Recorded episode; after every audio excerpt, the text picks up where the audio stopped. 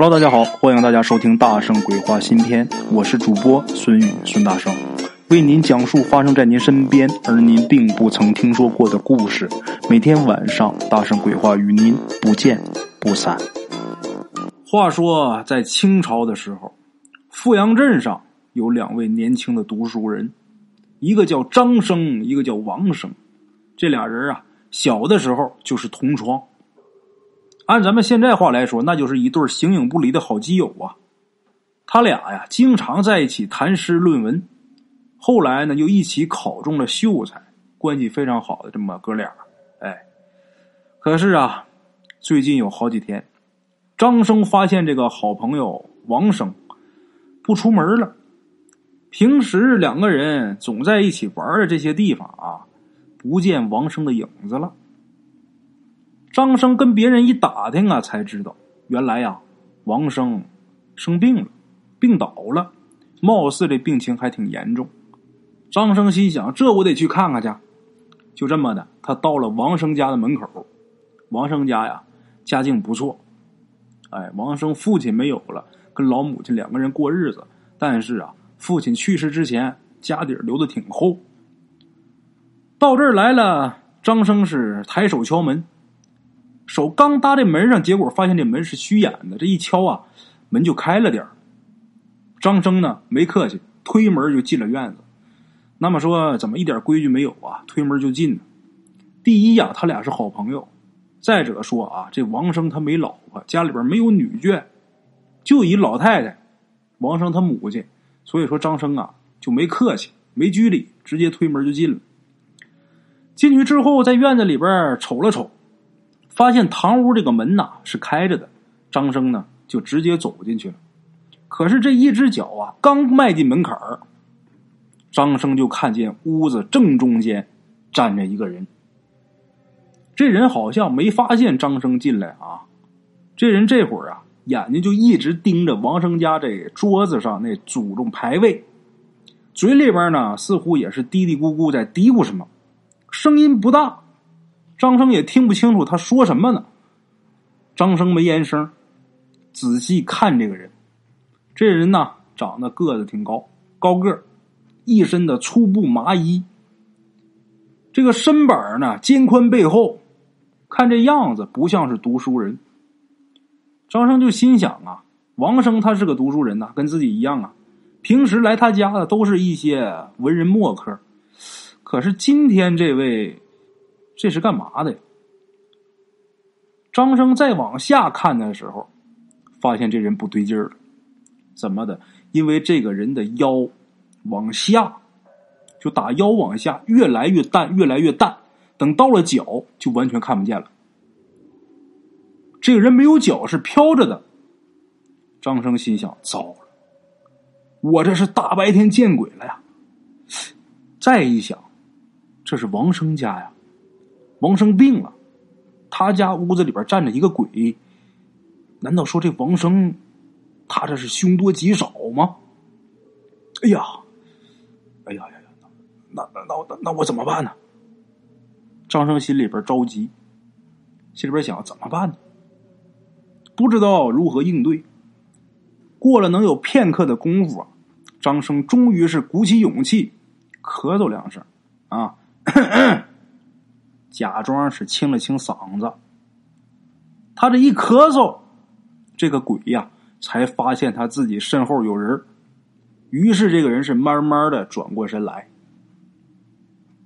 这时候张生的心呐都快蹦出来了，可是当四目相对的时候，张生啊才把他原来揪着的心放下一半了。怎么回事？张生一开始以为呀。这人一转过来呀，那肯定是一个青面獠牙的恶鬼啊！结果他发现不是，原来这个鬼的样子长得跟普通人没什么两样的，而且这个人的面容还挺憨厚的，不像张生一开始想的青面獠牙，也不是大长舌头、大黑脸、大白脸，都不是，跟普通人呐一样。哎呦，心放下了。张生平复一下心情，抱拳施礼。张生说呀：“敢问？”这位兄台，您是这个鬼呀？赶紧也抱拳啊！幸会，幸会，幸会！张生当时有点愣啊。他说幸会，我不能说幸会，这见鬼，跟他说什么幸会啊？张生赶紧接话就说：“呃，请问兄台来到王生家有何贵干呢？”这鬼听完以后乐了，说：“哎呀，你别跟我拽文了，我也不是什么读书人呐。刚才那个幸会幸会的那个话，也都是跟你们读书人学的。其实啊，我呀就是一个阴差，我是地府一个打散工的。”张生一听啊，哦，原来是阴差。听这个阴差说话，张生一听啊，哦，这是地府的阴差。看这样子，这位阴差还挺好说话的。于是张生再一次的抱拳拱手，又问：“呃，敢问阴差呀？难道我这位朋友王生他看着阴差这个样子是个直脾气？”没等张生说完，他就把话给抢过来了。这个张生不是说，难道我这朋友王生他？这阴差赶紧把话接过来，可不吗？啊，这不这个王生生病了吗？马上就要死了啊！我平时啊就负责一个什么勾魂啊，给发个通知之类的。哎，这我不就来了吗？一听这话，张生赶紧问：“那这么说，王生今天他就要死了？”呃，也不是，不是，不是今天，大概是明天中午吧。啊，我这是提前来通知一下他们家的家堂，就是跟他们祖先呐说一声，明天呐我们就要带王生走了。哎，这个阴差说话很直爽。张生一听说，这阴差还挺讲道理的哈。那既然讲理的话，那我就跟他讲讲吧。再一次抱拳拱手就说呀：“这位阴差大哥呀。”王生啊，是我的朋友，我姓张，我叫张生。啊，王生他呀，到现在都没成家呢，更别提他们王家的香火了。再者呀，王生上有老母啊。阴差大哥，你说他要是死了，他这老母亲谁来赡养啊？这位阴差大哥呀，您看呐，您能不能通融一下，至少让王生他考个功名，或者说有个后代以后。再带他走啊！这个阴差呀，听到这儿啊，脑袋晃的跟拨浪鼓似的。哎，那不行，不行，不行，不行！你没听说过阎王叫你三经死，谁敢留人到五经的说法吗？再者说，我就是一个小小的阴差，我过来只不过是通知一下他们家的家堂。至于说其他什么，那我也不知道啊，我也管不了啊。张生一听啊。越来越觉得呀，这里边有戏。于是啊，张生又说：“这位阴差大哥，我这朋友王生啊，他这人呢，学问也好，人这个人性也好，他一心想着报效国家、赡养老母。您说他要是就这么就死了的话，他最后还得落了一个不忠不孝之名啊！哎，阴差大哥，救人一命可胜造七级浮屠啊！”您呐，想办法帮忙缓一缓吧。听张生这么说呀，这个阴差呀也是面露难色，考虑了一会儿啊，就说：“哎呀，你们这个读书人呐，真是能说呀！哎呀，得了，讲道理我也肯定我也讲不过你。明天午时啊，明天午时。”明天午时，我跟阴间两个鬼差一起过来锁王生的魂儿。你呢，我给你出个主意吧。明天呢，你摆上一桌酒席，因为这阴间的鬼呀，他都是没吃没喝，挺苦的。他要是看着酒席呀，就什么都忘了。嗯，你记着啊，明天呢，只要你这个院子里边刮起旋风。你就把他们往屋里请，酒菜呢，你慢慢上。哎，等过了午时三刻，误了时辰，王生这命啊就保住了，他以后就还能活。当然啊，这也是要看王生的造化啊。得了，我就能说这么多，我走了。说完以后啊，这位阴差就抱拳拱手，然后就消失了。等这个阴差走后啊，张生赶紧是进里屋，告诉王生的老母亲，把这事情原原委委啊跟王生他老娘说了一遍，费了血劲了。王生他老母亲都有点背，这张生这个狠呐！最后反正总算是说明白了。王生老母亲一听啊，那为了救自己儿子，照做呀，赶紧准备吃的喝的啊，头天就下午就赶紧准备。就这么，简短截说，到了第二天午时，张生跟王生的老母亲把这些酒菜都准备好了。准备好之后，眼睛就盯着这个院子里边。午时一到，忽然间这院子里边就起了一股旋风。张生赶紧走出房门迎接呀。张生啊，弓着腰就说：“三位来了，里边请。哎，酒菜呀。”已经给你们准备好了，这是专门给三位接风洗尘的。说到这儿啊，王生的老母亲呢，在后面就开始上菜了。这老太太她倒是没听着啊，但是看张生那架势，这是来了啊！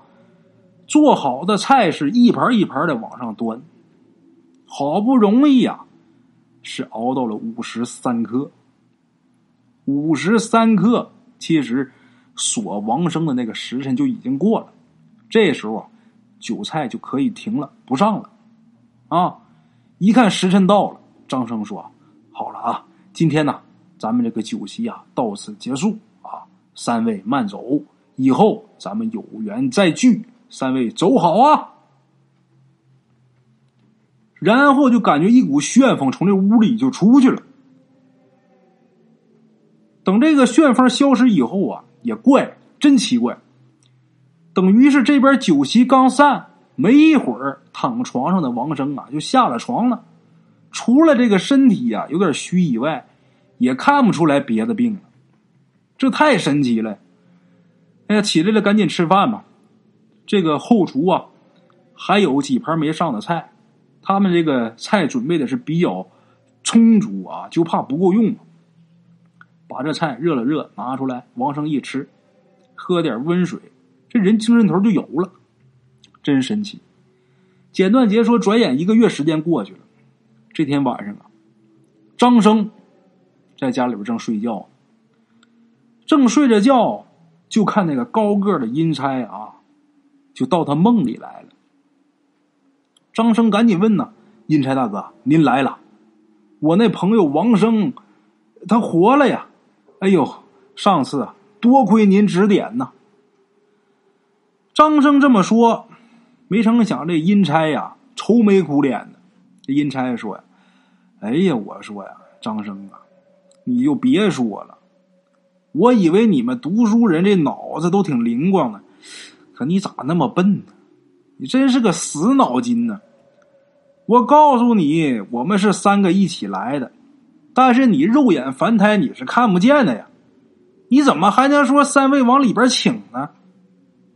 刚开始啊，那俩阴差呀没反应过来，这不，昨天呢他俩琢磨过味儿来了，就把我给告了。结果啊，这阎王老子打了我四十大板呢！你看我这屁股都给我打开花了呀！张生一听，哎呀，可不嘛，我怎么把这茬给忘了呀？我一说三位里边请，就等于把这阴差给卖了呀！哎呦，我真是该死该死！哎，我说漏嘴了，哎呀，我漏嘴了，那怎么办呢？这个事儿啊，这阴差说呀：“张生啊，事到如今呐，也别埋怨谁了。其实呢，我呀，我虽然是阴差，但是我不是一个死人，我是一个活人。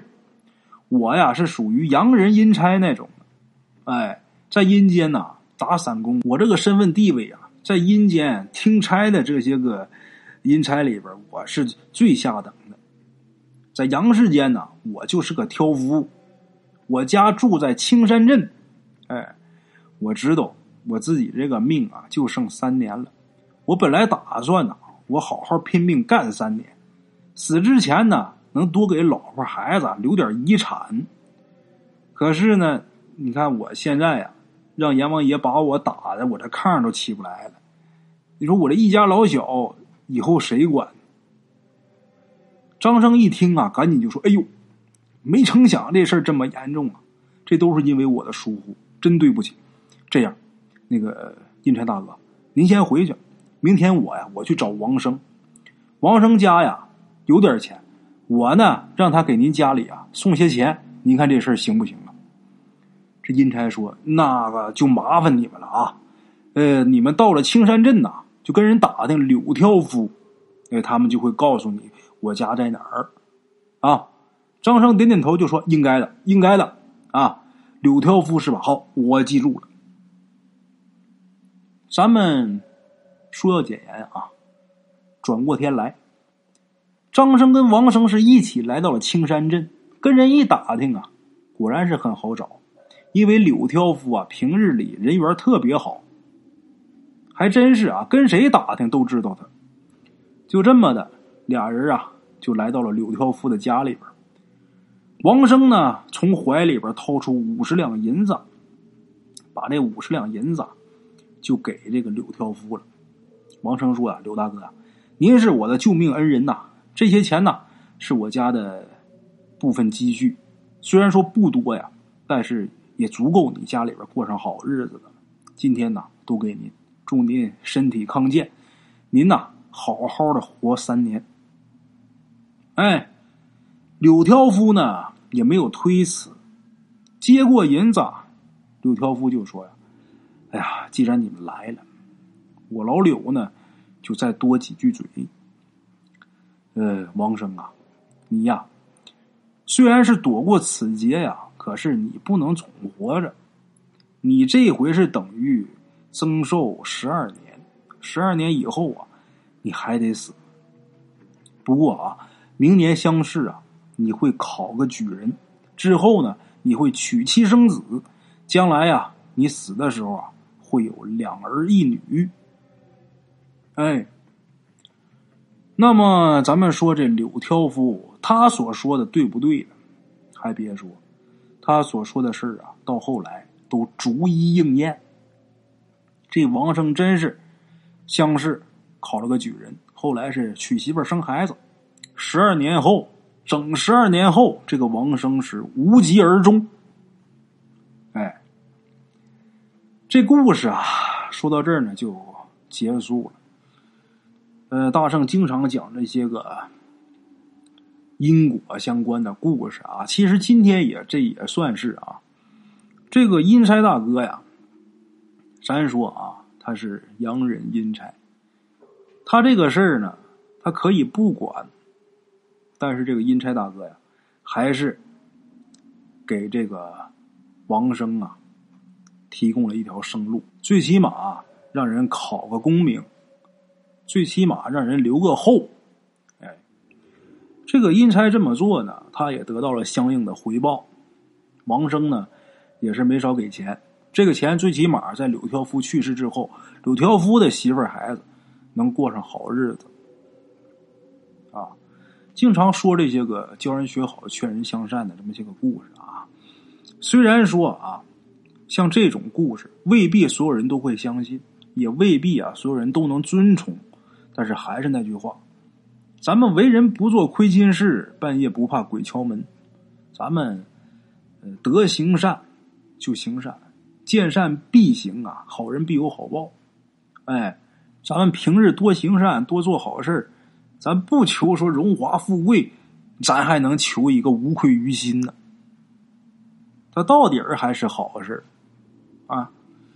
好了啊，各位老铁们。其实这故事啊，大圣就给大伙说到这儿啊。明天同一时间，大圣鬼话不见不散啊！路边的茶楼，人影错落。用声音细说神鬼妖狐，用音频启迪人生。欢迎收听《大圣鬼话》。Hello，大家好，我是主播呀。吃完了饭，然后就回到自己的课室上啊。回到课室有。喜马拉雅、百度搜索“大圣鬼话”，跟孙宇、孙大圣一起探索另一个世界。